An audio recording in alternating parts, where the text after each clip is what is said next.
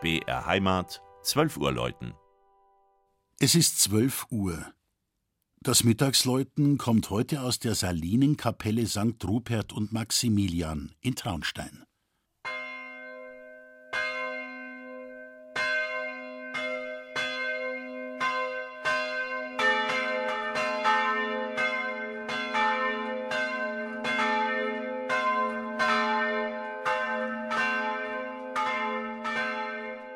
Die Chiemgaustadt Traunstein, auf einem von der Traun umflossenen Felsen gelegen, erinnert heuer an ein denkwürdiges Jubiläum. 400 Jahre Sohleleitung. Die Salzgeschichte der Stadt reicht aufgrund des Handels an der Straße nach Salzburg weit zurück. Doch Salinen und somit Salzstadt im eigentlichen Sinn wurde Traunstein erst 1619 durch die Fertigstellung der Sohleleitung von Reichenhall hierher in die Hofmark Au.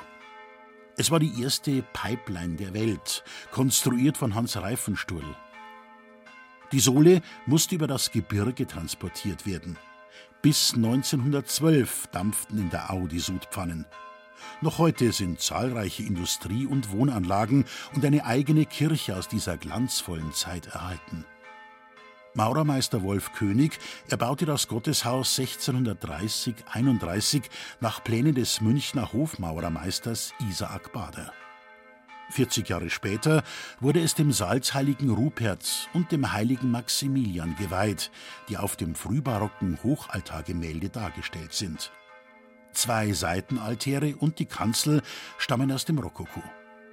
Bedeutsam ist die 1907 geschaffene Orgel von Franz Borgias Merz in München.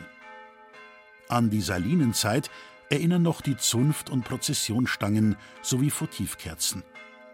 Die sogenannte Salinenkapelle ist ein origineller, von außen wie ein Zentralraum wirkender Bau aus unverputztem Stein. Fenster und Portale sind mit rotem Marmor eingerahmt und über allem thront ein Vierungsturm, der sich vom Quadrat ins Achteck entwickelt und mit einer Zwiebel abschließt. Darin schwingen zwei von Hand geläutete Bronzeglocken mit den Tönen A und C. Die größere entstand noch zur Salinenzeit. Sie waren, so die Inschrift, ursprünglich für das Kloster Sion gedacht, gegossen 1723 von Langenegger und Ernst in München. Das Mittagsläuten aus Traunstein von Michael Mannhardt. Gelesen hat Christian Jungwirth.